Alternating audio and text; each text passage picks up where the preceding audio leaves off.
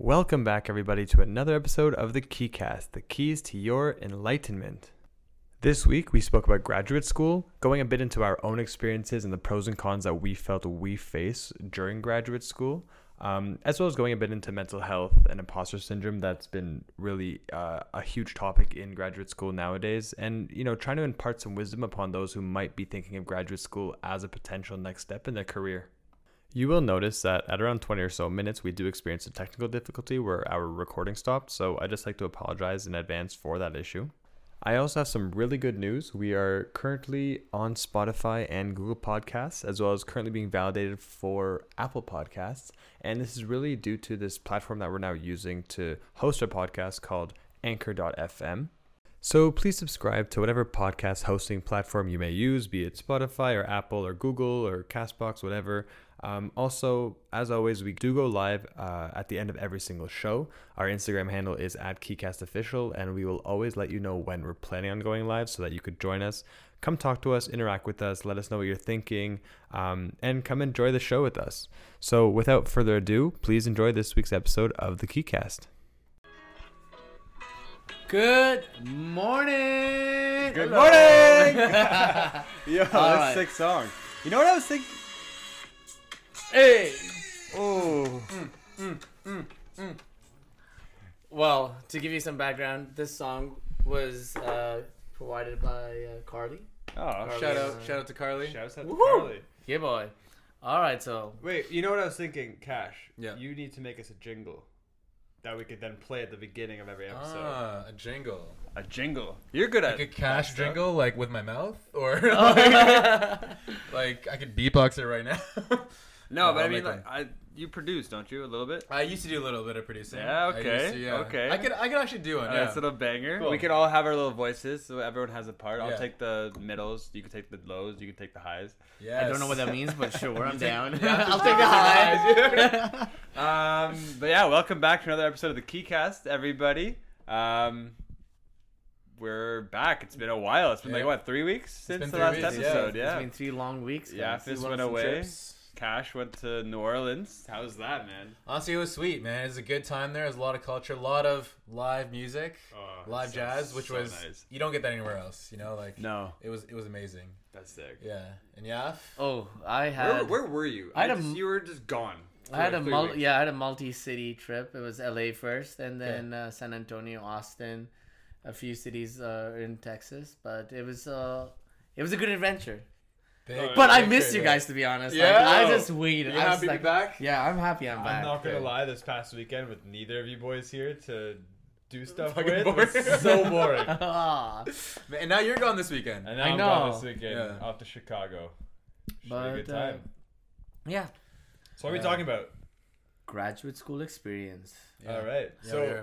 I guess for those who don't know, um, Cash and I are both currently in graduate school, both doing our PhDs. Mm-hmm. Yafis finished graduate school because he's, I guess, the only accomplished one of us. Yeah. Um, only real, real person right now. Only real person right now. Um, maybe we should start, as I guess we said earlier uh, before this podcast. Maybe we should start a very brief overview of what we have done, even though I guess we've done that before. Mhm. You want to start? You have a mic? Yeah, sure. I, I, can, I can start. Um, you mean like background before grad school? Or- or Yeah, just how about, how like, we, what- how we bef- brought, brought us here? yeah, maybe so. Okay. So, from York University in Toronto. Nice. Shout out to York. You gotta, Shout you out gotta- York. You gotta love York. You know.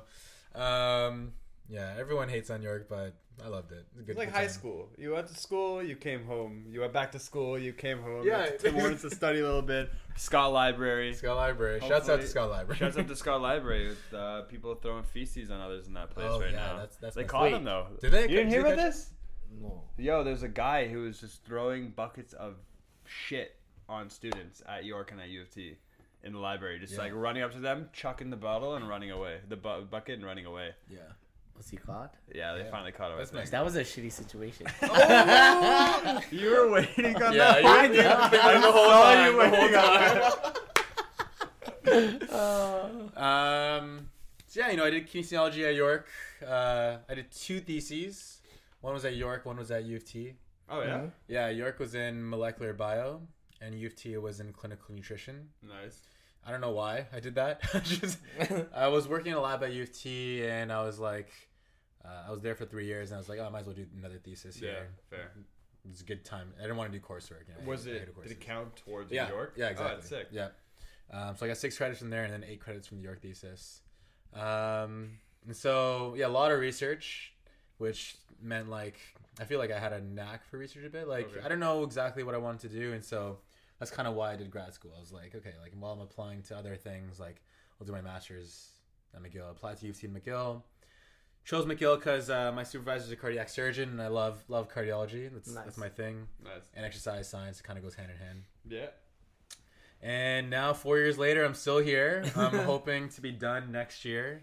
I mean, that's a very average PhD. It to yeah, exactly. I mean, although uh, if you go to Europe, they do it four years flat and they kick you out apparently. Or Three years. Well, three UK. years, yeah, you can do Three it in years, three, and that's that's yeah. normal there, Yeah. right? Yeah. Which is out to the honestly, I feel like that's that's fair. Like I didn't need, It's I a don't little- need five, six years of graduate school. I guess we can get into that, but I think it depends on your project and what you work with. You think so? Yeah, we can get into it after. I think though. yeah. We should. I think finish. a lot of engineering uh, graduate school, depending on the master's PhD, could be done within a year to three years. Yeah. Or, or in sciences, ag- agreed for more. So you're more on the cardiac, uh, cardiac. Uh, Yeah. So your basic research or clinical? Would you say? I do a little bit of both. A little both. Like you deal Um, with patients, but you're also dealing with cell lines, mice, Yeah, etc. Exactly. So most of my projects do do both. Like I have a clinical cohort, and then um, I might take like, for example, their valve cells, or their I take their valves or aortic valves, and I'll Yeah, culture the cells from them, and then do some experiments. All with cool. Um, so what's the goal of your research? Just if you know, short, short. What are you trying to solve? So there's a few different aspects to it. My main goal before is like, you know, people get a, heart- people get heart attacks all the time. Either they die right away because you don't get surgery, or the problem is when they get surgery, they a lot most of them die within five years after surgery because they get heart failure. Right. Right, and that's just basically your heart doesn't have the energy or, or the capacity to pump blood to the rest of the body. Gotcha. Um, so unlike you know, let's say the liver, you know, you uh, drink alcohol. Let's say you it damages your liver, and we don't die because our livers regenerate, right? They, Heart doesn't regenerate. heart doesn't do it. Yeah. Right. Um, so that's a big problem. None So of it. Not like not, not a single cell type in the heart regenerates. There are stem cells in the heart, but they're like 0.5 percent. Okay, and what do they go for usually? What do you mean? What do they go for? Like where do those stem cells? What kind of cells do they become? Like Um, cardiomyocytes or- they, they do become cardiomyocytes. Like there's some mesenchymal stem cells. They're called cardiac progenitor cells. So they are more destined to become cardiomyocytes and other cells in the heart. But yeah, the issue is just there's just not enough. So, So we see some repair, but not yeah, not enough. So basically, if you break a heart, it's always broken. Yo, the, the amount of, of heartbreak jokes I've made. Your presentations are, should be full of memes. Oh man, I have a I have a book chapter and it was titled like "Mending Broken Hearts." Oh my god. um, using stem cells for cardiac regeneration, something like that. um, yeah, those are the best best titles, hands down. Um, yeah, that's like the main aspect of my research. A lot of this stuff is like looking at pathogenesis, so like how do heart attacks occur? How do people get plaques in their arteries? Um, that's part of my whole. That's that's my whole thing. I would much. love to put it, you know, it on my Tinder bio or any of my dating bi- bios. I fix hearts. Honestly, I, I have it. That's great. yeah. yeah, no, it's good. I use it all the time. Yeah. All right. hmm So four years. Damn. Yeah. If you want to go next. All right, sure. So, um, give you some backstory. Um, I did my undergraduate in mechanical engineering. Mhm.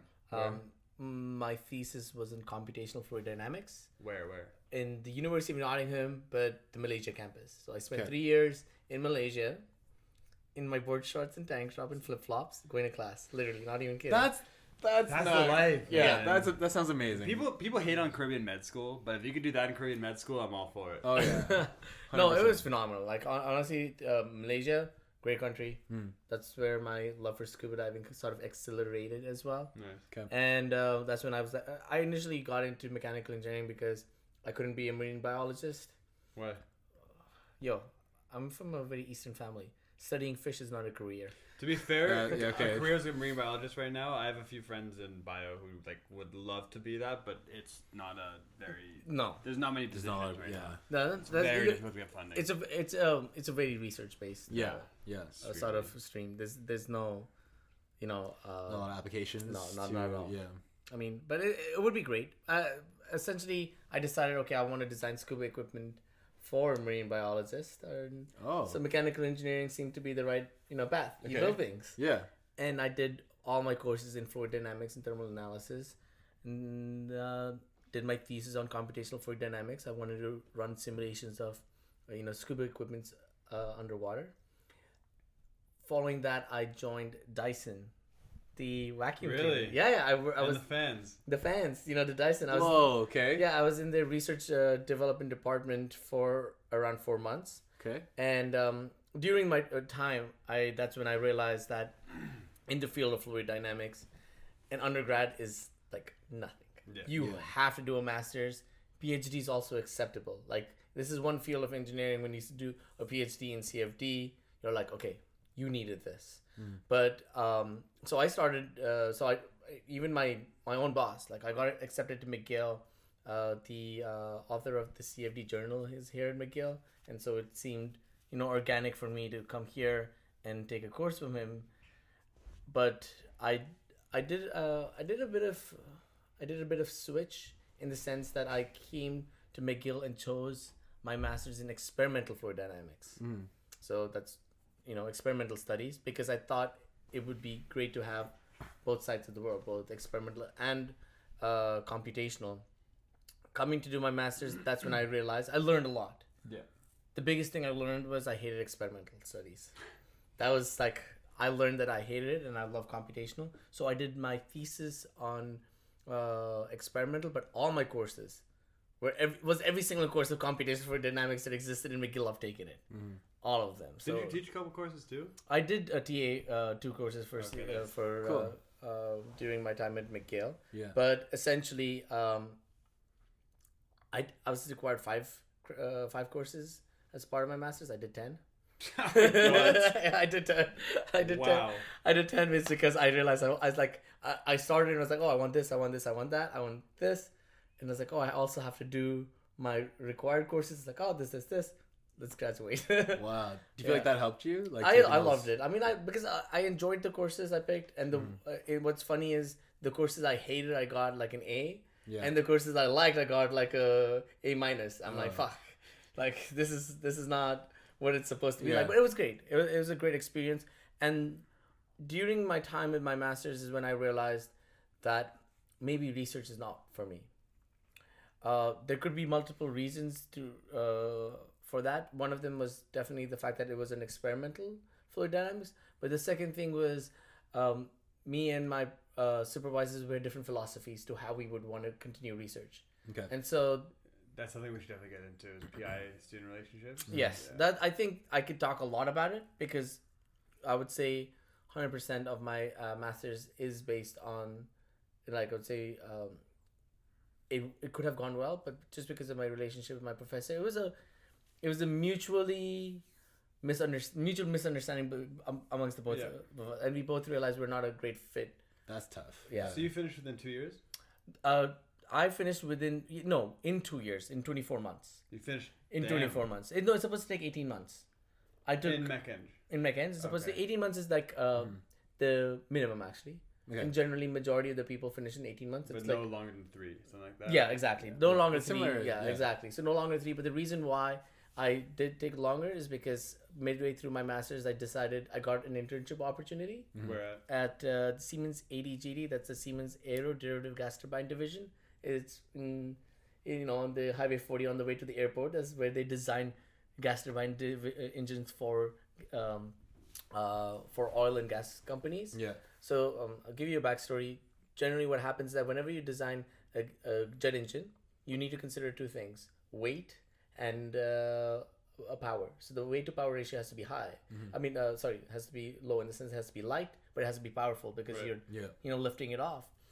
But there are other applications where you don't have that constraint of weight and you don't have a big size constraint. For example, on an oil rig, right? And also a lot of the pipelines they pump in a lot of oil, but you know you don't. It has to be small. The, the you know the engines that pump them, but at the same time you know you don't have the constraint of weight.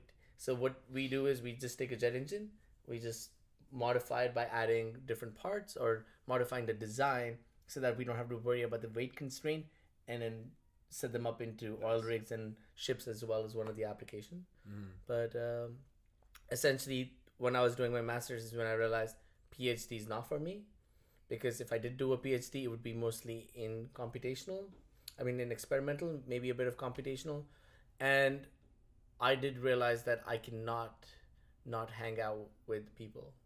Why would you- like in the sense that a lot of my masters was me myself working processing data and my my my interaction with people with respect to my work was a weekly meeting with my supervisor and possibly meeting my lab, lab mates once in a while while they were there if they mm-hmm. were there in the lab Okay. and Fair. that felt i felt like i could not be in a role where i was isolated as me as a personality Makes sense. Yeah. Oh, definitely. just just yeah. cannot Yeah. just cannot That makes sense. I guess Evie, you can go ahead. Oh boy. Um. Okay. Uh. So I also went to York University for my undergraduate. I started off in kinesiology, which is actually the program that you you Yeah. graduated from, Greg. had. Yeah. But after the first year, I always had this idea like I should be a doctor. So I was like, how do I study? How do I get myself an introduction to this? Well, let's study the body. Let's study kin. Um, but a year into the York's program, I absolutely detested it. There No. were some course kin one thousand. For sure, is for sure, Kin is bad. Kin one yeah. thousand was the most bullshit course I've ever taken in my entire life, and I've taken some pretty BS courses in my life. Mm. Um, I hated it. I also hated the prof. But, anyways, I, I it caused me to switch into psychology, which Yeah. I really liked. Like I loved it. I took all the all the different social psychology courses at York, um, and then that really interested me. But I got more interested in the why and the how. So I started taking more neuro based courses. Yeah. Um, so towards the end of my degree, I did a, a like an independent research, like a thesis, basically, with the Mhm. one prof, looking at aging and basically hand-eye coordination. Um, and it kind of really got me into the whole research track because I don't say I fell in love with it, but I really enjoyed the idea of discovering something. Yeah. And I didn't know. I mean, I still had the idea I want to be a doctor, but I definitely wasn't ready to go to med school. Mm. So I decided to try my luck in a master's degree. You know, get an introduction to research. Yeah. Um, I knew I wanted to do neuroscience, so I applied to both U of T and McGill. I chose McGill Classic, yeah. because McGill's got the best neuro program in Canada for sure. Yeah. Like some of the best neuro research comes out of here. Mhm. Um, and now you Did you get access to the ice bucket challenge money? no. Okay, Th- th- that's all I know is that the neuroscience program over here has access to that money. Seriously? I, I don't. Yeah. Yeah. of course. There's huge I don't know. I ALS don't know. Like, research. wait, Yeah. here. Wow. yeah, okay, cool. huge ALS research here. Wow. I don't do ALS though. I work Okay. on. I'm looking right now at aging and mobility. yeah. Um, and I'm doing basic research. So Yeah. I'm using like behavior, electrophysiology, different you know biochemical techniques, that kind of stuff. Mm. Um, but yeah, after like two years, I decided that I would fast track to a PhD because I definitely wasn't ready to leave. yeah. I definitely enjoyed grad school. I think my PI really had a huge hand in that, unlike I guess your experience. Mm-hmm. Um, but we should talk about that later. Mhm. And I don't know something about just asking a question and then having you know obviously you have limited resources but as a grad student you kind of feel especially if your PI is well funded like you have not unlimited but quite a good amount of resources to Yeah. go about it, it in the most efficient way and you're the first person to observe something and then like you know you're where the literature stops and then you're creating something new from there which Yeah. is really cool That is cool. um, so that's why I enjoyed why I enjoy grad school, and yeah, now I'm doing PhD in neuroscience at McGill. nice. Three years into it, three more to go probably. Would you want to do more like research? After, God forbid, I'm not saying. I'm definitely not. Okay, I can't say definitely not because I mean I never thought when I started my masters I was Mhm. like fuck no am I ever doing a PhD. God forbid. Mhm. Look at me now, right? Um, I feel like a postdoc is different than grad school. Yeah. a lot because I guess you're technically a contract worker at that point. I feel like a lot of this depends on your PI. We should get into that. We should get into PI relationships. I think PI Sure. relationships are one of the most make or break grad school. Big factor. Like Definitely. my Like, PI has been a huge mentor. Yeah. Okay, so what, uh, what what would be make factors, and what would be big factors? Can we have the top three? I would say, Um.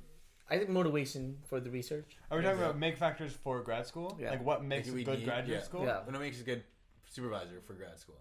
Oh uh, no, just generally just grad school. Oh, like, okay. Why, why would you want to go to grad school? Why would someone decide to go from undergrad undergrad to grad school? I said the passion passion for research, I suppose. You have to need some passion. I don't. You need some. I don't think it's necessary that much. You learn how to do research, Mhm. and you learn how to do that while you're in grad school. I knew nothing. I went from psych to neuro. Like it doesn't sound like a big jump, but it's a huge jump, right? You definitely had some at least interest in the field. Yeah. right? Yeah. But like, I knew nothing about the brain. That's yeah. That, that's fair actually. Yeah. Okay, and then um, what else? Why would you want to do graduate school? Depending on what. Develop your critical Mm. thinking skills. I mean, analytical thinking, analytical skills that you learn in graduate school Mhm. are transferable in every aspect of life. I don't think a PhD is to learn about a topic. I think a PhD is to learn the scientific method, which is a method of asking a question and going about a way of answering it Mm. that is empirical. That's the reason why it's called PhD, a doctorate in philosophy. That's right. Yeah. Yeah, But it's true. Like you know, a lot of people think that you know I'm gonna go to grad school so I can be a prof or something, something like that. No. Uh, maybe back in the day that's how it was, but now I think it's like you go to graduate school for uh, the opportunities, right? And yeah, one you learn all the soft skills, but also like there's so many other fields. Uh, I'd like to apologize. It seems as though we've had some technical difficulty issues. I don't know where we stopped. no, it was just a few seconds. I just saw. Probably it. when you turn it back on. Okay. Well, anyways, let's Yeah. continue. Yeah. Um, in terms of art, Yeah. Honestly, I I have no idea. I yeah, I have no Yeah. clue. Like, I think there's a value of studying, you know, history, studying politics, studying people. Mm. I don't want to devalue anybody's hard work.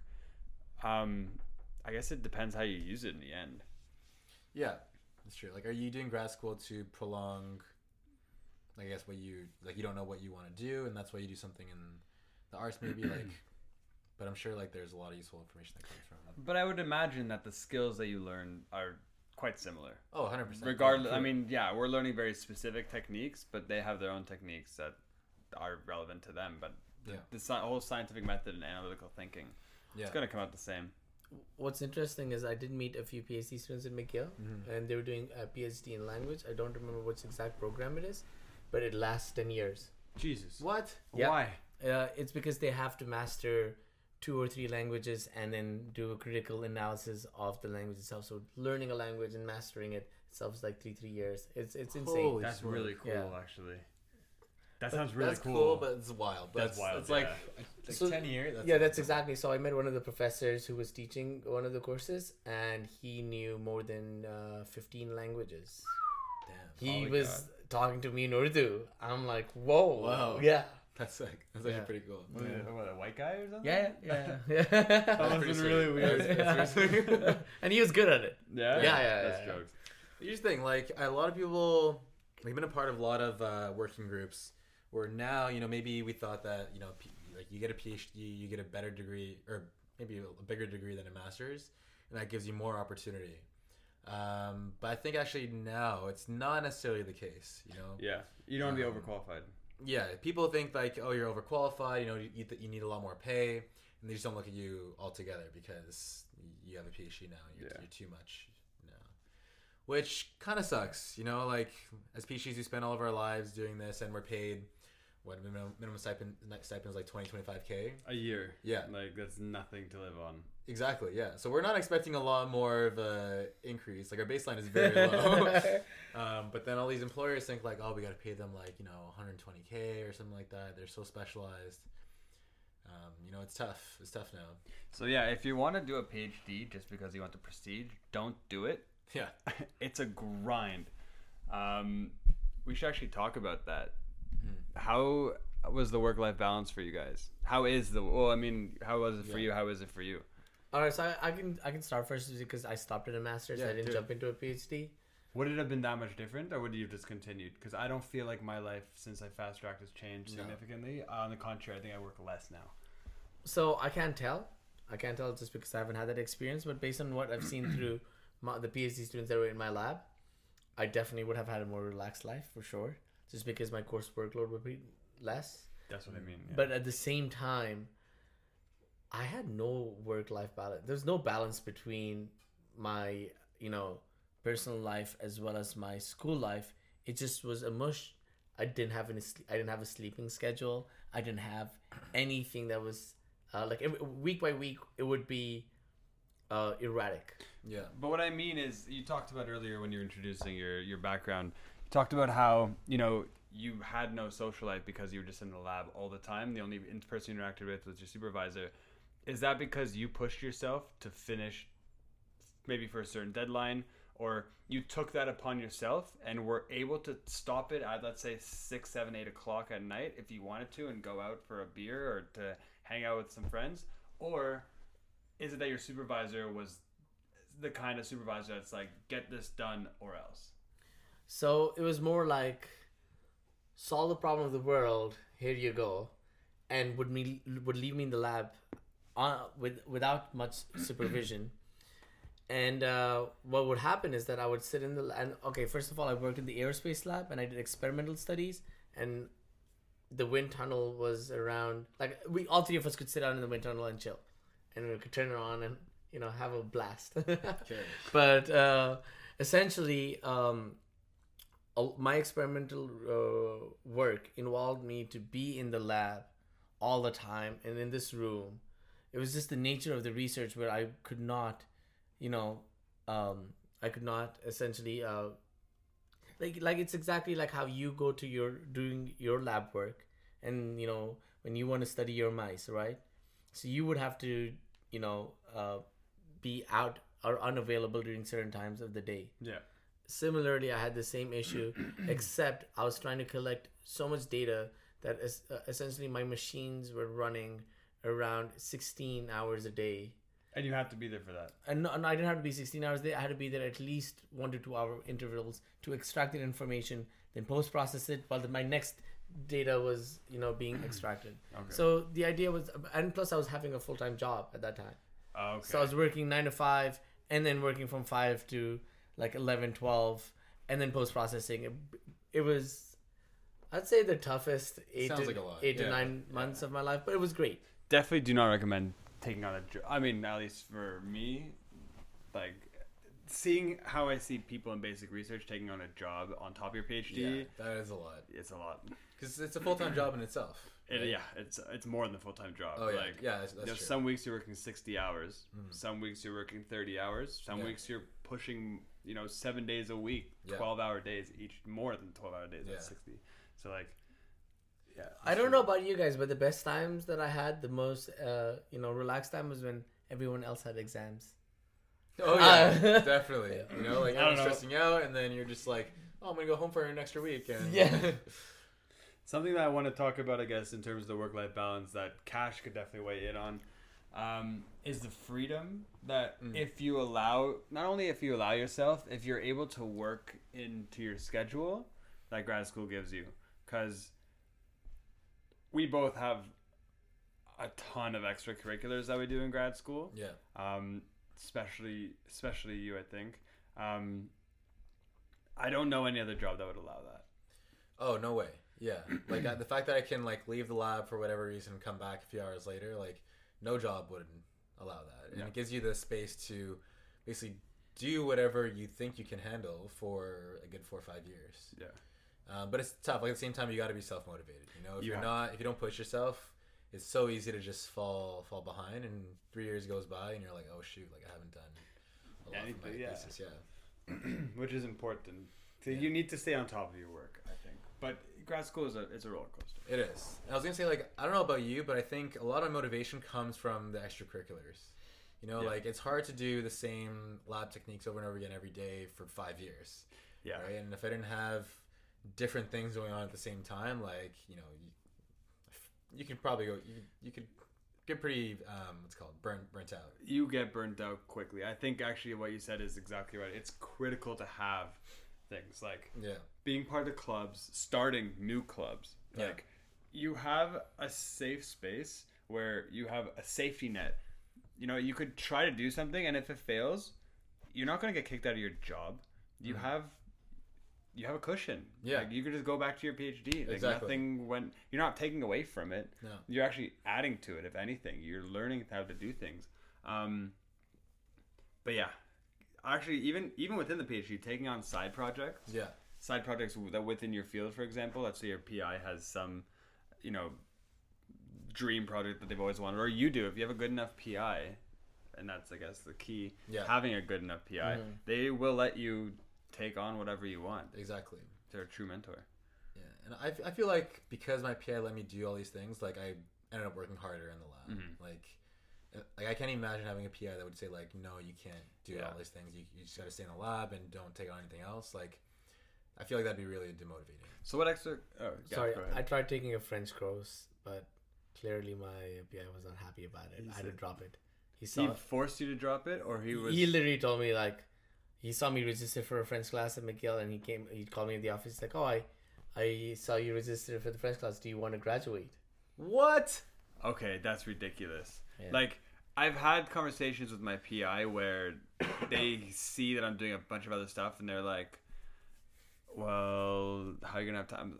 If you have the results, you should be able to do what you want. Which I know you did have the results, but that's ridiculous. Yeah, that's that's too much. That's not a mentor. That's a boss, and that's not a good boss. I can talk about a thousand stories out here. Just to give you a backstory, um, we were sitting uh, at lunch at work, and what had happened is uh, I talked about my supervisor, and I met five of his six, five or six of his students were sitting at the same lunch table, and we were all going at it, Really? story Everyone? out of story. Yeah, okay. That sounds toxic. Yeah. All right. That sounds. So wait, what extracurriculars do you do right now Um, on top of your PhD? do a few. You know, like uh. Wait. First, start with all the Instagram accounts you have. oh man, let me tell you, you can follow me on all of them. You know, first of all, I, I'm a barber part time, so if you want a, a free fade, fades by cash. That's the uh, that's the Do you think I look good at the fade? Should I get a fade, guys? You should definitely get a fade. Yeah? Yeah, should Are you saying that because what if I don't go to you? Should I still get a fade? No, no, but you should. I I 100 percent am am am for fades. Um, what else is there? Uh, I have a cat account for my cat, Mhm. um, Lily the kitty cat. Yeah. Yeah, follow follow her. Very cute. Um, we have this one, Keycast. Keycast, right? Oh yeah. By the way, ladies and gentlemen, please follow us on Keycast. It supports us. Keycast official on Instagram. Yeah. That was good. Um, but I won't get I won't get into the rest.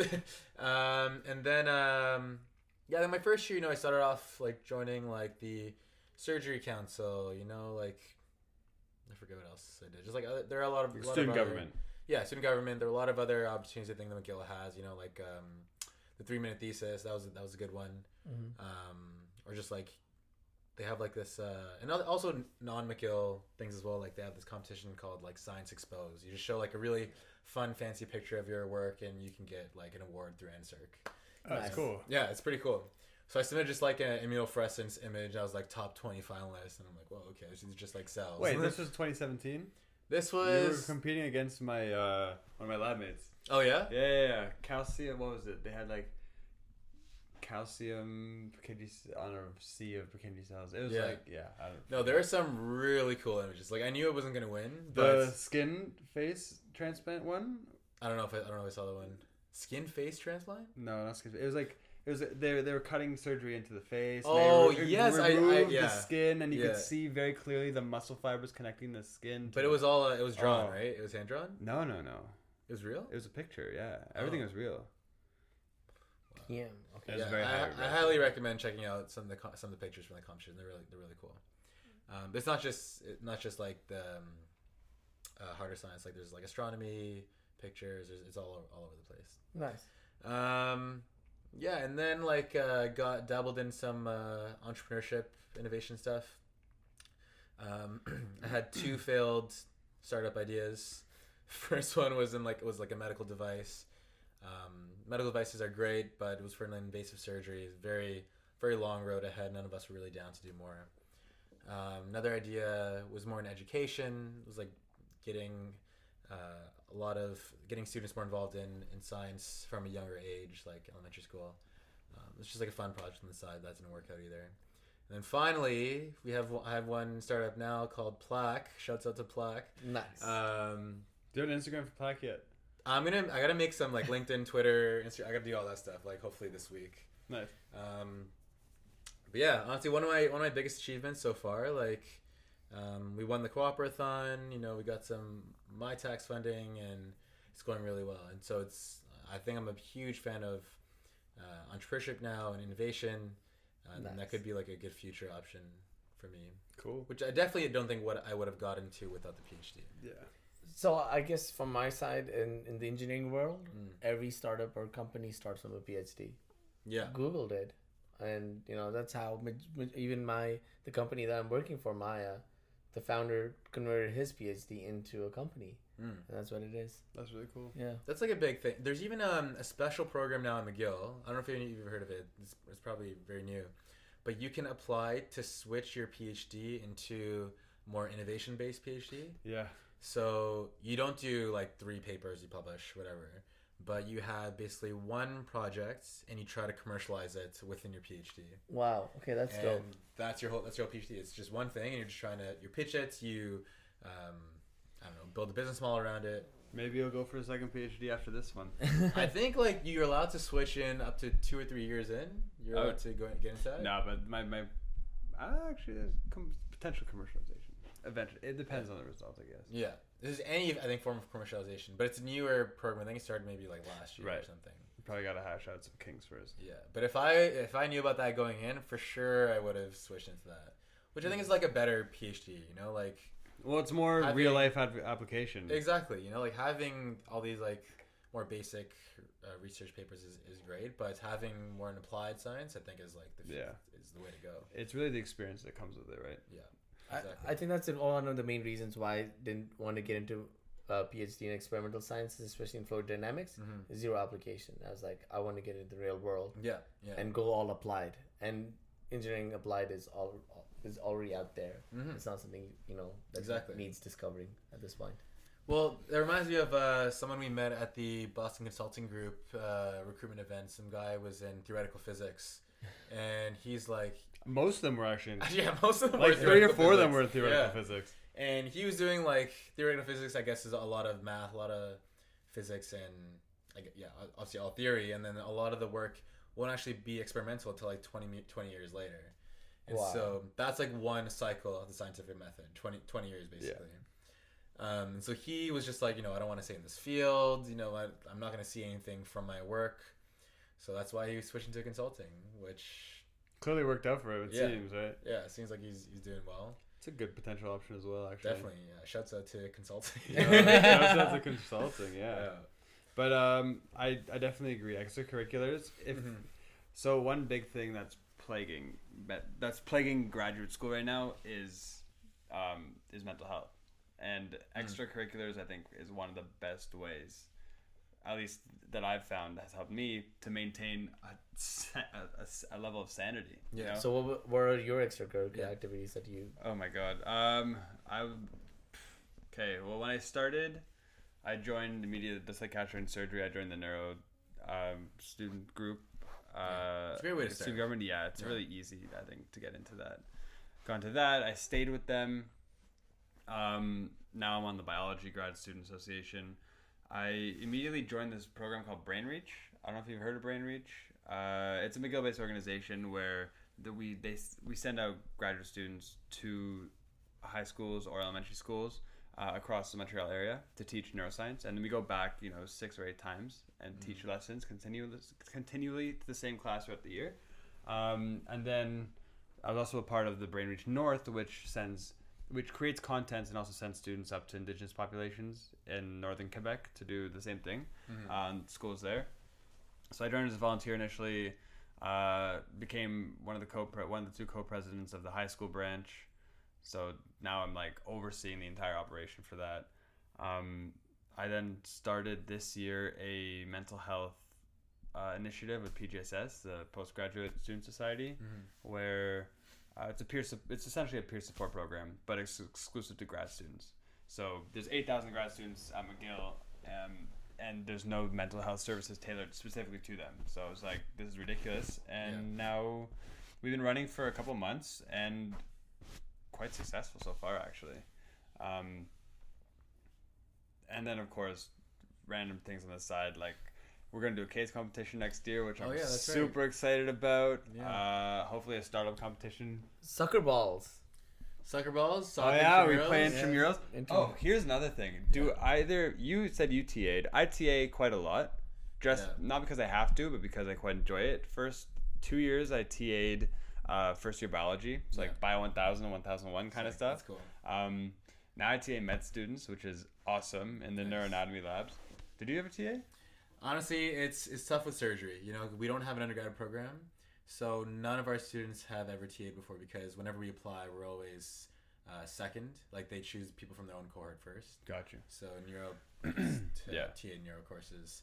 Um, we only had one student actually, Ali, my friend. She's the only one that was able to ever TA a course. Wow. that's because her work is immunology. She applied for immunology course, and everyone, the first wave declined, and so she was next on the list. Okay, nice. Um, but that's like a big, big issue in our department that we've Yeah. like brought up a few times. Mhm. I mean, TAing is great. It's great. TA we have money is great too. It's great, It yeah. it's great. But I think the opportunity it gives is, is a lot is, is really worth it. you know? No, for sure. Well, you learn a lot. Exactly. Yeah. The But- teaching experience is, is great. You say McGill pays well. They don't pay nearly as much as Ontario. Schools. That's what I heard. Oh my God, really? York when Yeah. we strike, I don't know that. Yeah. it's like two years ago. I can't say a week because I wasn't part Yeah, of that. yeah. When they striked, like when we were there, it was what He strike twice. four though. years? Yeah, so the Yeah. one four I think years ago, Okay. they raised it to almost forty bucks an hour. Yeah. It's Holy twenty nine smokes. sixty right now. Twenty nine sixty Holy something right now. smokes. Yeah, it's Yeah. 40 Yeah. there in Ontario. Plus I'm surprised. I thought it would be higher here. Although, did you get pay equity? Did you get your money? Dude, you gotta call them. So McGill had this thing where they were retroactively. Um, actually, I don't know if it's for TAs. I, Okay, I think it's what? maybe for casual workers. So any casual worker at McGill, which I don't know if it encompasses TAs or not, Uh-huh. but like I was a research assistant in my lab before I was a grad student. Um, they went retroactively down to like 2015 or something like that, 2016 maybe, and paid extra. They're like, we didn't pay you guys enough. We took too much on vacation pay or something. So here's some extra money. I got an extra a grand and a half. From So what years was this? How long ago were you a casual worker? No, because I, I work casually now at uh, Skill Sets, right? I've been there since 2016. I would message them and see. Oh. You, it might have been automatically up into your account. It was for me. Oh. I guess one day, I just never noticed that I had an extra thousand and a half Yeah. in my account. oh, where'd this come from? Not But right Yeah. to tuition. Um, Cool. But yeah, you you TA'd like what three? I TA'd uh, three courses. Um, Nice. One of the favorite uh, courses I loved to TA that I enjoyed a lot was FACC 400. Mm. It's basically a one credit course, but Have those? Uh, yeah, it's a one credit course where you talk about engineering law and uh, ethics. What was great is uh, during my first year, but I was seeing it, it was a shit course. It was one credit where people sat in class, walked out, that's it. Yeah. And then the next year, the next semester, they decided that they want to redo the entire um, curriculum. And so they said, TAs, here you go, create one for us.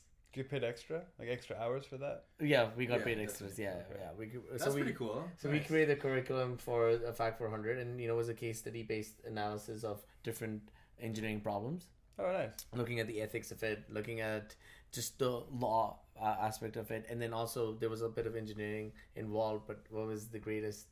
Uh, you know, it's a, it's a, sort of could I say it's a blooper? A blooper is because when you started naming the companies, I named them after Kashmiri words that meant.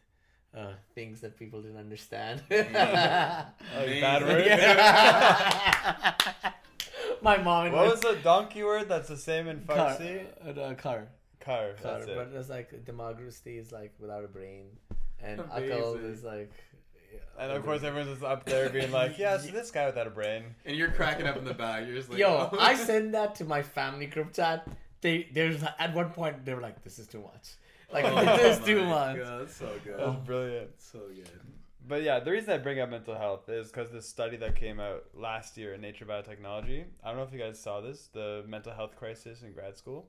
No, not at all. Go ahead. Basically, they did a bunch of uh, survey analyses. They did like one of the generalized anxiety uh, tests, one of the normal ones that a lot of you know psychiatrists use. Um, one for depression as well. Six times higher risk of, or sorry, incidence of depression and anxiety in and among graduate students is six times higher than that of the general population.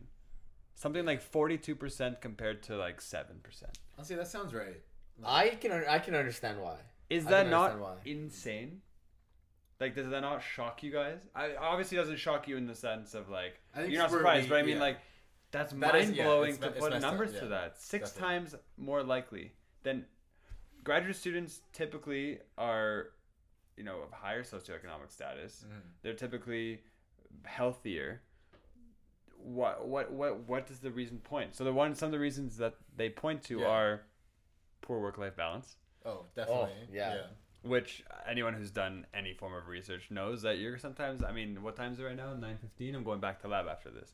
Are you really? Yeah, I got I got, I got math and slides. Um, Man. poor PI student relationships. Hundred percent. And another really, really well, of course, there's the lack of payment, but I don't Yeah, think they was gonna say mentioned. I don't think they mentioned that actually. That's definitely But a huge one. one thing Is it an is American study or is an American study, yeah. Mhm. Uh, but they did. They had people. I think most of the students that they cited or that they studied were either arts or like the health sciences, but they had some engineers and some other people as well. Yeah. One of the big things that I also want to talk about is imposter syndrome. Okay. Could you, could you Tell us give a about it, yeah. definition of what imposter syndrome is?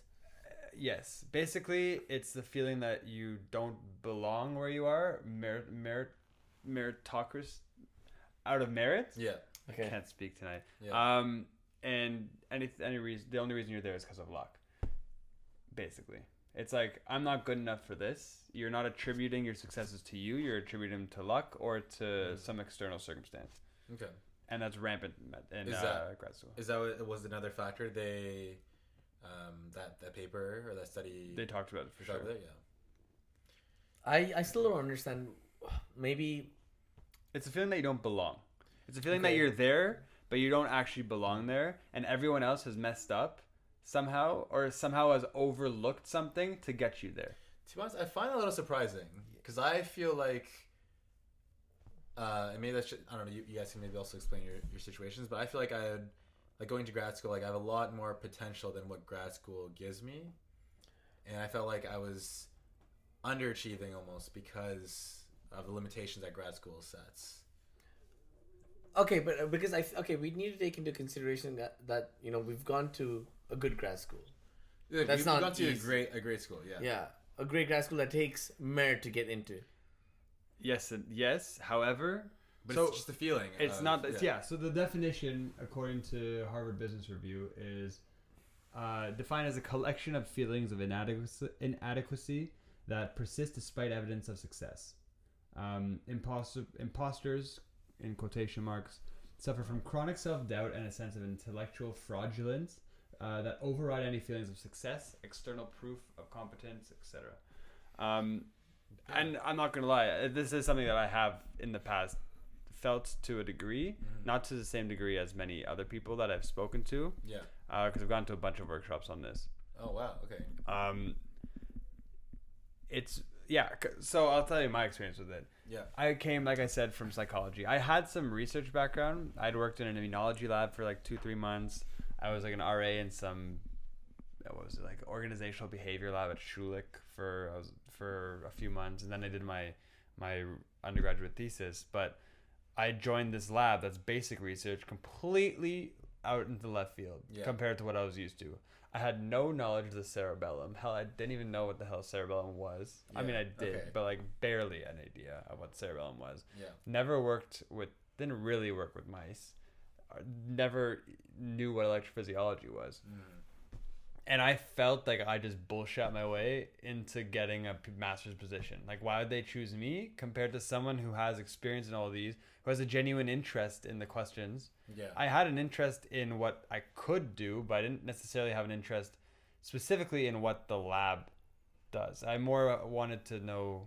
I, I don't know, but I, I felt like I pulled a fast one on my PI. Like legitimately, that's how I felt when I Yeah. moved into grad school. like, hey, I got it. yeah, I was shocked.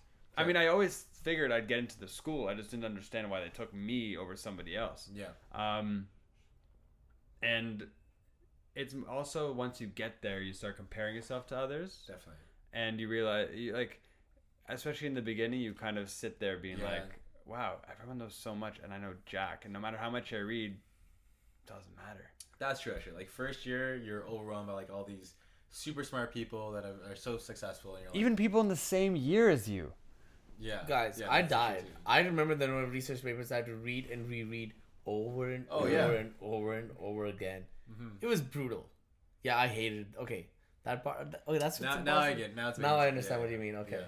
But like, it, it is a genuine sense of like you you you do something well, you get some good data, and you're like, yeah, but I mean it's it's it's good data, but like it, it's not because I'm good at getting this data. It's just like, you know, I got lucky, Yeah. or this data was, you know, anyone could have done this. I just happened to be the one to do it. You know, where even though sometimes it takes you know hours and hours and hours of work of doing it, it's actually quite a difficult technique to do and master. Um, it's just completely taking away any sense of self success and attributing it to everything else. Yeah. Oh, that's yeah. No, I, I completely understand. That's how I felt, especially around the PhD students when I was in my masters. Yeah. I was just dying. These people just knew what buttons to click without Yeah. even you know looking at it like, oh, this is how you do it. Mission accomplished. It's like, how? That's Wow. tough. Like, I guess going in, you don't see this like three, four year gap between you and True. them. You feel like you know they're just so beyond that. What, what I know, like, is I'll just never, Yeah. you never get there. And the thing is, I came from a different school as well. I was not. I didn't. I did my. I guess you guys also didn't do your undergrad at McGill. No. I felt like people who were already at McGill, who did the undergraduate degree, already knew the system, knew the environment, and yeah. it was just like you know a swim lane for them. Just like they continued moving forward. Versus coming here, not only did I had to adapt to the school, but the new city life, finding Yeah. a new you know place here in the city. Finding city. friends. Like I moved here knowing so- one person out in the West Island. Yeah. majority of my friends were all undergraduate students because especially at mcgill there were only two subjects that people talked about in grad school at least the people i was with Research, and immigration really? Oh yeah. For us, Because it's these are all- research and drinking.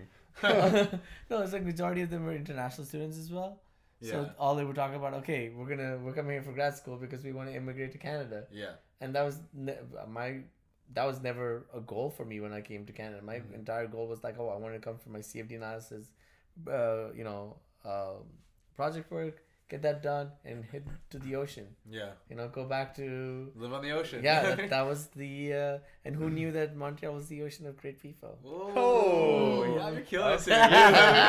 Yo, back in Montreal. Yeah, But yeah. I mean, imposter syndrome. It's more. It statistically speaking is much higher, much more found in women compared to men. Um, and I mean, I've talked to so many of my colleagues who talk about their imposter syndrome. I'm shocked that you guys have never heard of this, Honestly, like I like. yeah, especially even you though- at McGill. Like, I didn't think it was that as prevalent as you're telling me. Yeah. it's quite prevalent. Wow. There's a lot of work. There's a lot of uh, workshops, and what people do is are death cafes too. Have you heard of this thing, death Dan- No, cafes? what is uh. Daniel's Sounds the scary. one uh, running them, right? Uh, I know Daniel. Almeida, Yeah, yeah, maybe yeah, yeah. probably. He Sounds does scary. everything. Basically, like you sit around in a circle and talk about death and dying. Yeah, Really? yeah. I've never It's- done it. I want to go. I don't know if I want to. I, I want to go so bad. It's basically, you know, people uh, sit down together and they talk about death.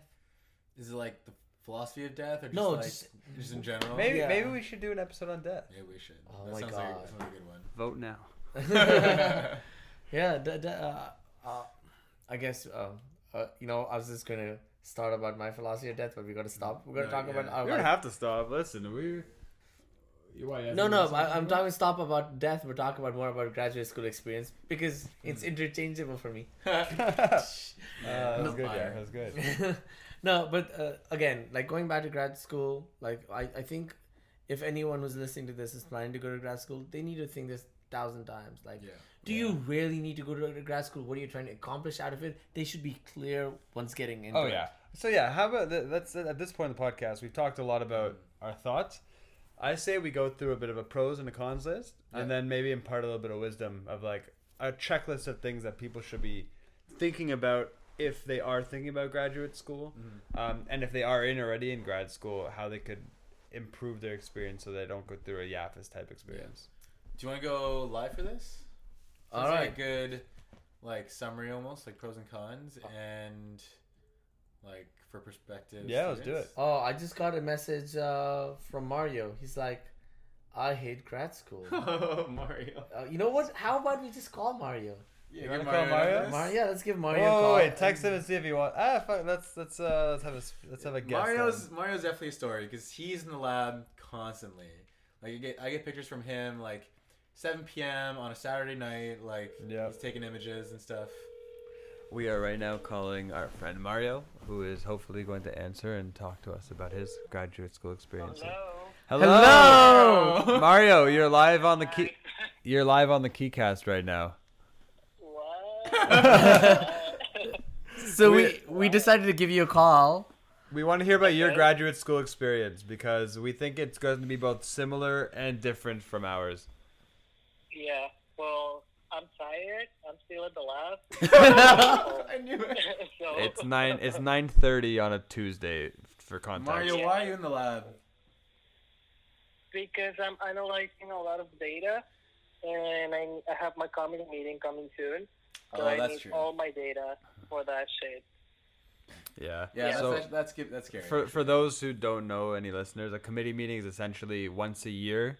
You meet with a panel of people in your field that you have hand chosen, who will then evaluate your progress and help you pick a next move. Mm-hmm. It's kind of like a, a milestone in an, an, an annual milestone, and they're extremely stressful, and you're always scrambling for data, Yeah. as Mario is doing. And honestly, I think it's just like a pain in the ass because I'm working and I'm doing my thing, and that thing is just adding more stress to what I already have, which is which I don't understand because I I always discuss with my supervisor my experiments and my results and like what's coming next. And now with this coming meetings and stuff, it's just like adding me more stress that I don't need. Yeah. I just don't like that. So would Uh, you? yeah. No, go ahead. I, I, I feel you, Mario. You know, like I, every committee meeting I've had the week before, I'm pulling like all nighters in the lab. Yeah. You know, like just trying to get as many results as I can, and then half of them don't work. Yeah. Yeah. Yeah. Uh, Time well- management skills are critical, yet none of us have it. Yeah. So I guess this is one thing about grad school is that, that from what I learned more than undergraduate is like you learn to push yourself beyond the You- limits you thought yourself. Definitely learn to push yourself. if you don't know how to push yourself, you're not going to succeed as well as you Yeah. could. You you have to be self motivating. That there's no other story to it. So Mario, I think uh, one question um, you know I'd like to ask you is I you you've talked about a lot of negativity about what's going on in grad school. Could you tell me one thing or tell us something good about grad school? Oh well, uh, don't get me wrong. I mean, I like grad school. It's just like certain things that I don't like. Uh, for, well, I love what I do. Like That's all my experiments, I enjoy them. I like my results. I just don't like the pressure of like presenting like when they want to, right, you know. Mm. And I like to work on my pace and stuff. And also, uh, well, what I always say, tell myself when I'm like this is that, that I'm doing this. Well, I work. Uh, uh, I test drugs for that can be a treatment for a disease. So Mhm. when I'm like this, and I'm just like, I just don't want to keep going. I just think about the patients that I'm doing this for. Because at the end, yeah, I'm gonna get a PhD out of this, but the like the big picture is them. The big picture is the people that is suffering from this thing that I'm studying.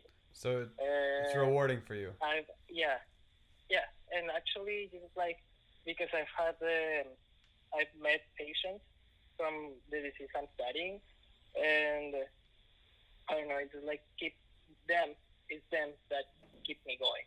Mario, could you No, could you uh, tell us uh, what, what what disease exactly are you studying? Yeah, so in my lab we work with ALS, amyotrophic lateral sclerosis. So Uh-huh. basically, it's the, the motor neurons that connect your brain to the muscles. They get sick and they die. So the connection between your brain and your muscles is lost. Then you stop. Uh, you you cannot control your muscles and stuff, and then you die because uh, the diaphragm is a muscle too. So you stop breathing, you stop, and yeah, that. Uh, yeah, So so I think this is is- this is uh, we had we talked about a bit earlier about the ice bucket challenge, and that's where the money for the research came from as well. Yeah, yeah, yeah. I Yeah, think- actually my lab got money from the ice bucket challenge. It's Okay. the Very project cool. that I'm working on right now. So thank you Uh, to everybody who dumped ice money on their from head. the iBook challenge. Yeah, thank you. That's pretty cool, actually. That's kinda pretty see sick, that? I, I think. I think they collected around two hundred million dollars. They collected Yeah. a lot of money. Yeah. Yeah. Not the that last one, Yeah, but but the, Mario was working with two hundred million dollars. I would work in that lab if I could. yeah. But yeah, so Mario, we were you know thinking of having a shout out, and uh, I saw your message where you said I hate grad school, and I was like, you know what? Well, I hate it right now. Yeah. That's, that's But fair. but thanks for your testimony. yeah, no, that was good. That was good. We appreciate it. Well, thank you, Mario. Continue doing, uh, continuing helping people. Good and, luck. Uh, good luck. Yeah, good luck, Mario. Okay. We'll have a rager soon. Bye, guys. Ciao. Bye. Later. Oh. Oh, that was So, great. That was, that was actually really nice. But yeah, so that's what I mean. Like, it's when I say it's a roller coaster. There's times when you're working 16 hour days, and there's time where you're like, I don't feel like going to work today. I'm Yeah. gonna stay at home and watch The Wire. Yeah. Wa- The Wire? I haven't watched that yet. All right, I'll add Uh, that. yeah, Fizz, you gotta watch The Okay, Wire. Are we okay. going live right now? Are we going live on? so watch at this point, I would like to remind everybody again, please, please follow us on Instagram at KeycastOfficial. We go live every single show. We want to make this as interactive as possible. We would love to get to know you. We would love to have discussions with you. Um, best way to do that is to Instagram us. Slide into our DMs. Yafis loves that. Yeah, just loves it. All right. That's you know. Uh, I think I was talking to someone about it, and we were talking about uh, being consensual. I was like, you you know, we've got to be consensual about everything except for sliding into DMs. I mean, I don't know if I agree with that. I don't know if I agree with that. Well, I guess you can't really ask. I'm gonna, I'm gonna, I'm gonna edit this part out. how, how do I? You're asking me how you go live? Did No, we I learn said, are we- nothing from uh, the social media Are episode? we are we going live through Keycast or through mine? That's what I was- Key- Keycast. through Keycast, yeah. Keycast. Okay, let's go to Keycast. So that's that's exactly what I was trying to bring it. All right, edit that out, please. Um, I don't know what I said wrong, but it could be taken wrong. Yeah, who knows? Mm. Oh, found you here. Are you having troubles? I I was okay. Apologies. Okay. All right. Just set it up there. Yeah. Um. Hold on. Second connection. Come on. All right. So, welcome to the people on Insta Live. So we've talked about Welcome. graduate school. Uh, we'd like to right now. I mean, of course, if there's any questions, we'd love to answer them. But I think we wanted to talk a bit about the pros and cons of grad school and impart some wisdom on anybody who's um, thinking about graduate school. Yeah. Are you recording? Yeah. Uh, they said it. It's checking connection. Yeah. No. And now you're No, live. now. we're live. Okay, so now. So, pros about graduate school. All right. yeah. um, pros. You know, learn a lot of soft skills. Learn a lot of soft skills, Right. including, like, for example, Oh man, okay, uh, Yeah. time management, presentation skills. Yeah, project management. I think is, is the, probably one of the biggest ones. Huge. Yeah. Massive. Yeah. Um, you be, learn how to be self motivated. analytical think- thinking skills. Yeah. I think you push yourself past limits you thought you had. Yeah. Correct. Um, what else? um, I, I think uh, beyond the knowledge uh, uh, uh, skill set and pushing the boundaries of research. I mean, Yeah. Scoot, scoot, scoot. yeah. Oh, we've got. Uh, Yeah, the feeling like you you're you are pushing the boundaries of research. You're trying to make make a big change in the in your field. That's definitely a, a big aspect. yeah. Yeah, and being the first Um, person to, you know, ex- observe something, to Yeah. study something, it's Yeah. awesome. Um, more cons, at least for from me and Cash's experience, the ability to expand your knowledge uh, and your skill sets past just your research and doing extracurriculars within the university or within your own life. I mean, Is that it's a con or as a pro, Oh, pro. are we yeah, still yeah, talking about? Are we yeah, still, yeah, yeah, we're yeah. talking pros, right? Definitely. Evie, before you mentioned like grad school is probably one of the only um, jobs I guess you can have where you can do all these other extracurriculars, right? Yeah. When you have like a real nine, Nine to to five, five? like Oh you my can't God. do you can't do anything. True, and I can speak for that. Is that it's difficult to have a social life.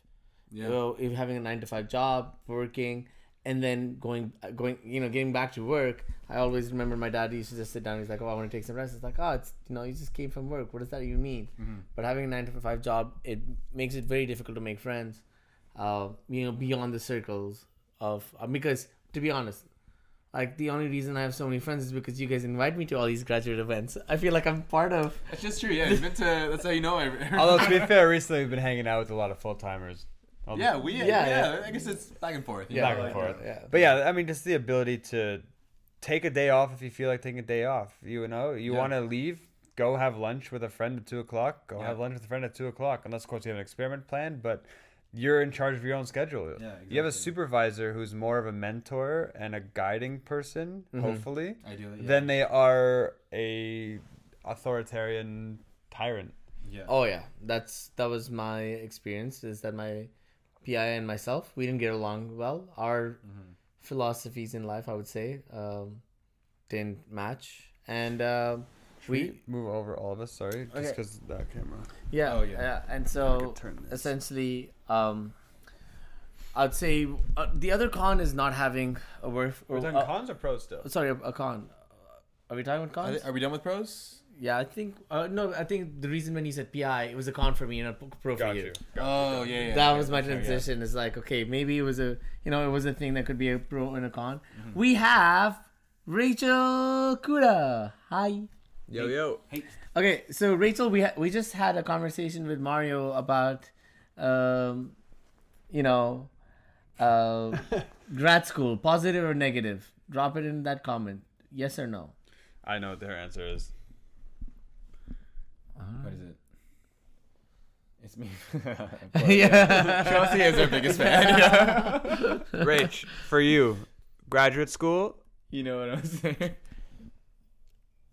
Lafos. Yeah, Yeah. yeah, Yeah. yeah. Okay. Okay. Right to Rachel. I mean, I guess I'll speak for her. Sure. Since she so she did not like graduate school. No, okay. no, not at all. Mario, we all know. Uh, by the way, Mario, who we hired on the phone, and Rachel, who was there, we're in the, are in the same lab, or were in the same Said lab. that. Yeah. Okay, yeah. Both got money from the ALS Ice Bucket Challenge. Ooh. Pretty wild.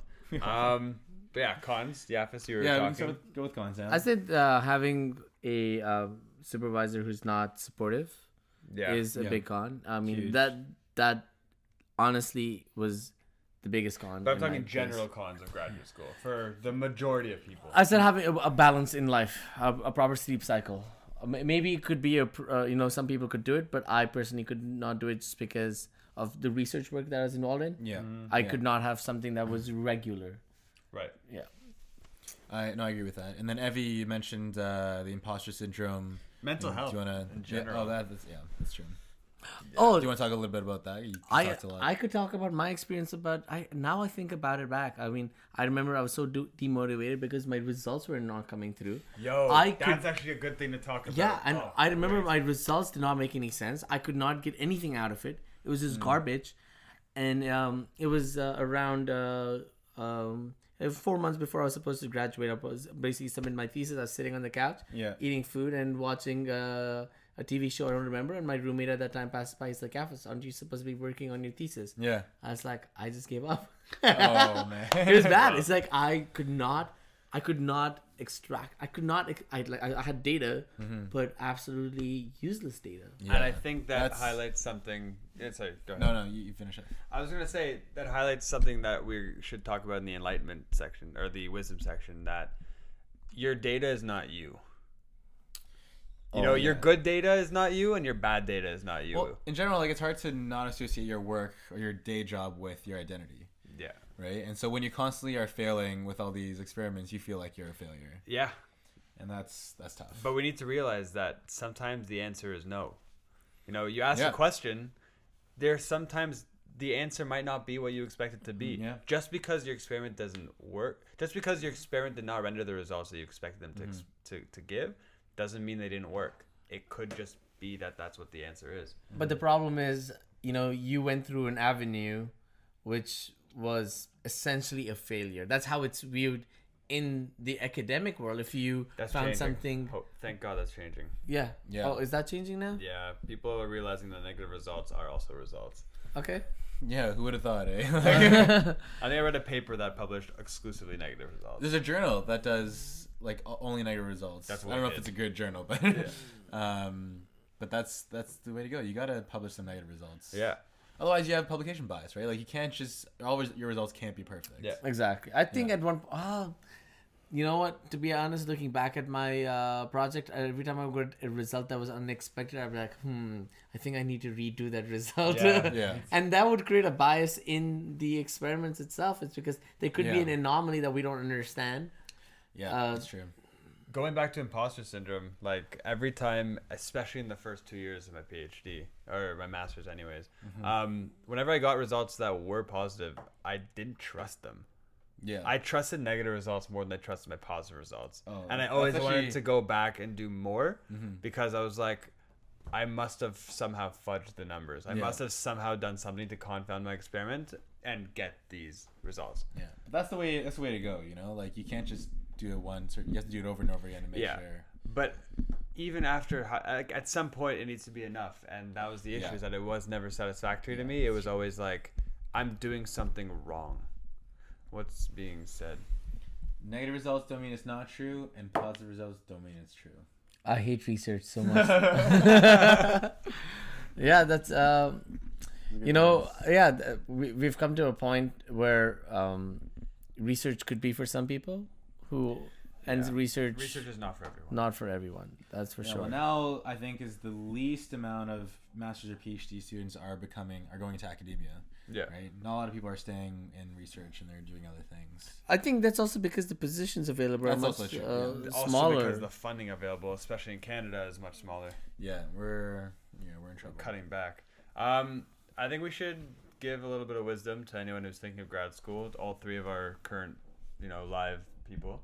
Mm-hmm. Um, some of whom are in grad school, some of whom have you know, Yeah. done grad school. But in general, any listener who's thinking about graduate school, say what would you what would you suggest to them? don't like I've, I've talked to a few people who are looking to grad school and some of them say like they just think like because of the name you know you get a master's degree or a PhD or something like that sounds uh, like it'll be helpful in your career so don't do it because of the name you know you have a specific goal in mind or at least a few specific, specific careers and does do you need grad school for that Yeah. a lot of the times you just need like work experience you make your way up um, or like you can do the research or the you can learn the skills outside of grad school um, but do you actually like if you want to be for example um, a microbiologist nine times out of ten you're going to need a master's in, or a phd in order to be- be a real full-fledged microbiologist Yeah. Correct.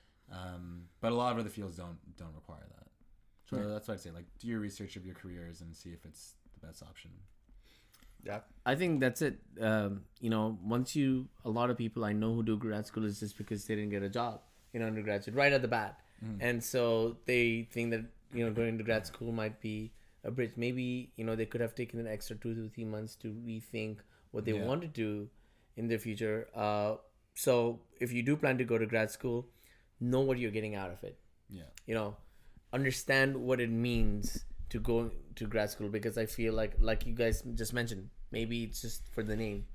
And a lot of people are just jumping into you know they say oh we finished undergrad. Now we need to do a, a grad degree because it's the next thing to do before we get into work life. But and we talked about this earlier is that it could be a negative thing to have a graduate degree in a lot of you know uh, industrial or uh, non-academic uh, career paths where they think you're too overqualified cool Uh, a couple things. First, as you guys said, really think about why you're doing it. Do you like research? Is there a topic that you're really curious about? yeah Um, once you do decide that, I would say, if you're not sure, if you, if you're not gung ho ready to jump into it, start with the master's degree. Take the two years to decide if you like it. Most schools nowadays will allow you to fast track, which just means you go straight instead of doing two year masters and another five year PhD, you just do five year masters or a five year PhD rather, six year PhD. You just don't get the masters. Um, the masters is really like a trial period exactly essentially. Um, another thing I would suggest is really take the time to find yourself not only a PI that is good, that's a good fit, Correct. but a lab environment that's a good fit for you. Know the lifestyle of the lab. Are you going to need to work long days? Are you going to need to work, you know, if you're working with mice, maybe you are tied to the mice research. If you're working with culture, you might be a bit more lenient because you could just grow some more cells, unless they're very expensive yeah um, like the people that you're going to be working with because if you don't like them, it's going to be miserable. Um, also, get their opinion on the PI. Yes. Like when you go interview for the lab, like you interview the supervisor and the students. You have to interview the students. Like, RateMyProf.com. yeah. I wish I went on to that. but Do they that doesn't, Yeah, it it doesn't that's tell great. But it won't tell you about the the research. Like you could learn a lot about a prof when they're teaching, Yeah. but when you be, you a lot of times your lab, I don't want to say become your family, but your PI, if they're a good mentor, they're going to become a significant person in your life. Yeah. You can't get that from Rate My Prof. Okay, true. Yeah. Because you get to understand their personality. Yeah, that's not on. That's Yeah. not on Ring No. But do a lot of research and interview with a lot of labs if you can, Mm-hmm. because that's the only way to be able to choose your Yeah. destiny, really. It's true. Um, yo, if you guys didn't go to grad school or didn't go into cardiology and engineering grad school, what would you have done? What I would have done- if- four four years ago. Yeah. Cash. What would you have continued into? Honestly, I would have done computer science. Yeah. Yeah, hundred percent. Why? Um, I'm learning now, maybe eight years after the starting of my undergrad, that it is. I feel like it's the way to go, Oh, 100 percent. which is why, like part time, like I'm learning how to code in Python Oh yeah. Um, Through what? through Coursera. There's like free, Okay. there's free courses that are pretty. Good. I have a Udemy course if you want. I might ask really you for it, good. yeah, because I, I need. An, I just finished this one, so I need another one. Okay. Um, but I feel like it's the way to. It's the way to go. You hear got us- you. Sorry. How's it? That's sick. Yeah, I agree. My brother's doing his master's right now in uh, like applied math and AI. Yeah, Like, Yeah. just coolest let's go. degrees. Yeah. Yeah. Like I'm not gonna go for uh, another graduate degree, but I can definitely learn these skills like on the side. Fair. Yafis? Yeah. Retired?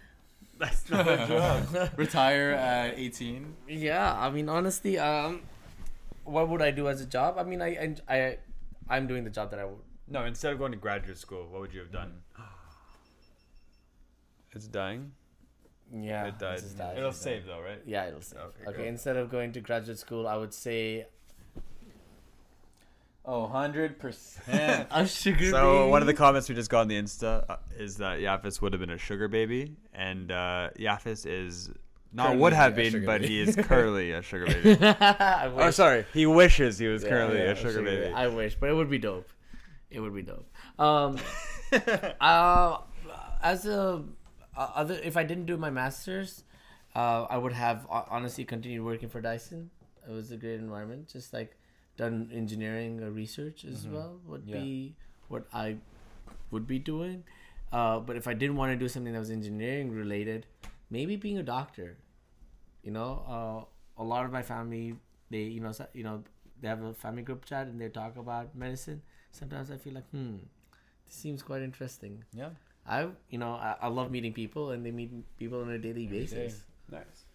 Yeah. Uh, Yep. whew, that's a good question because I think that the answer to that question changes so much for me Yeah. every couple months. I was always, you know, always flirted with the idea of being a doctor. Still flirting with the idea of being a doctor Yeah. in the future. um, I feel like n- I, back then, doctor was the only option. Mm. But if I if I say now, if I could redo my uh, undergrad, or not my undergrad, my grad school, I don't know if I'd do what I do. I'd do my gut microbiome. Oh. nice. Yeah. Yeah, that's Yeah. actually, that'd be cool. And then I would do it with that innovation thing, yeah. and we'd create 23andMe, but the gut microbiome version. Man, I, th- I just saw. I was- um, I was talking about this with Anshul. So Yeah. Kash's roommate is in gut is studying the gut microbiome, and he said like there are people trying to do that. I, I just heard about them. They're called um, Micropredictome. Wait a second. Uh, Rachel says Yaf tries to give me antibiotics every time. I'm It's sick. It's true. You're you'd be a horrible doctor. Yeah, yeah. My antibiotics are bait. Amazing. no, I okay. I I have a I have a love relationship with antibiotics. so, didn't you hear about uBiome? I mean, I, I, I what- what's uBiome? I'm not know- sure. I know what um, No, we don't know what No. uBiome. You gotta is. enlighten us, Rach. What up? All right. So But while yeah, he's uh, t- talking about uh, uBiome, by the way, antibiotics phenomenal, but but, but I think like there is yeah, like I said, there is a company that is doing the 23andMe form. Like, Yeah, around. there's probably a bunch. It's just, Oh, yeah, maybe we'll that's what she's talking about. Maybe yeah, that's maybe it. it's, you- maybe that's what uBiome is. Oh yeah, that's exactly what she said. Okay. Yeah. yeah. Well, we did say we heard it here first. There on you our go. Microbiome episode, so maybe they stole the idea from us. Who knows? Ooh. um, all right, I think Cool. we could probably wrap it up. Yeah. Um, any last words? Thank you for listening. They were. They were. Oh, they're being investigated by. Oh, okay. So we can still do it better. All right. Yeah. Yeah. So we can, we're gonna do it. All right, We're gonna do done. it. by the next episode. All right, Yeah, I'll guys. have it ready what to go. should we talk about next week? I don't know. Apparently, Any it's ideas? really. Oh no, Rachel, we do understand why it's really hard to do because a lot of the bacteria that are in the gut micro. You know what? Listen to the episode. Yeah, listen to our episode on the gut microbiome. You might learn something. You might know she's smarter than us. but- That's okay. also true. Yeah. Um, we should talk about pot, Yeah, we could do that for sure. what? Marijuana, Oh, Like okay. I- I- legalization? I- okay. sure. Yeah. benefits, detriments, etc. Yeah. Okay. All right. Plastic, Plastic surgery. Ooh. Yeah, that could be great. Aesthetics. Aesthetics and non-aesthetic plastic surgery. I think we need to, you know, Okay. Beauty enhancement. you know what? Mario. Mario, what do you want to do? Yeah, Mario wants our opinion on his butt lift. All right. All right. Yeah. Thanks for listening. Uh, thanks for tuning into Instagram Live. Uh, we do this at the end of every show, so Mm-hmm. we will always let you know ahead of time. And do we have an outro song? Do we, Uh, I have an yeah, iPhone finish the song. song. Finish the song. Oh, the song's out there on my phone's Uh, out All there. right, so go out, go out on uh, Um, Can you? You can't play at the same time, can you? No, I, no. but- longevity. Ooh, that's a good one too. rapamycin, Longevity's sirtuins. good. All right, go for it. Um, I don't know which one. Any songs. gonna pick We're trying to. one. First They're trying to find a song First- right now. Hmm.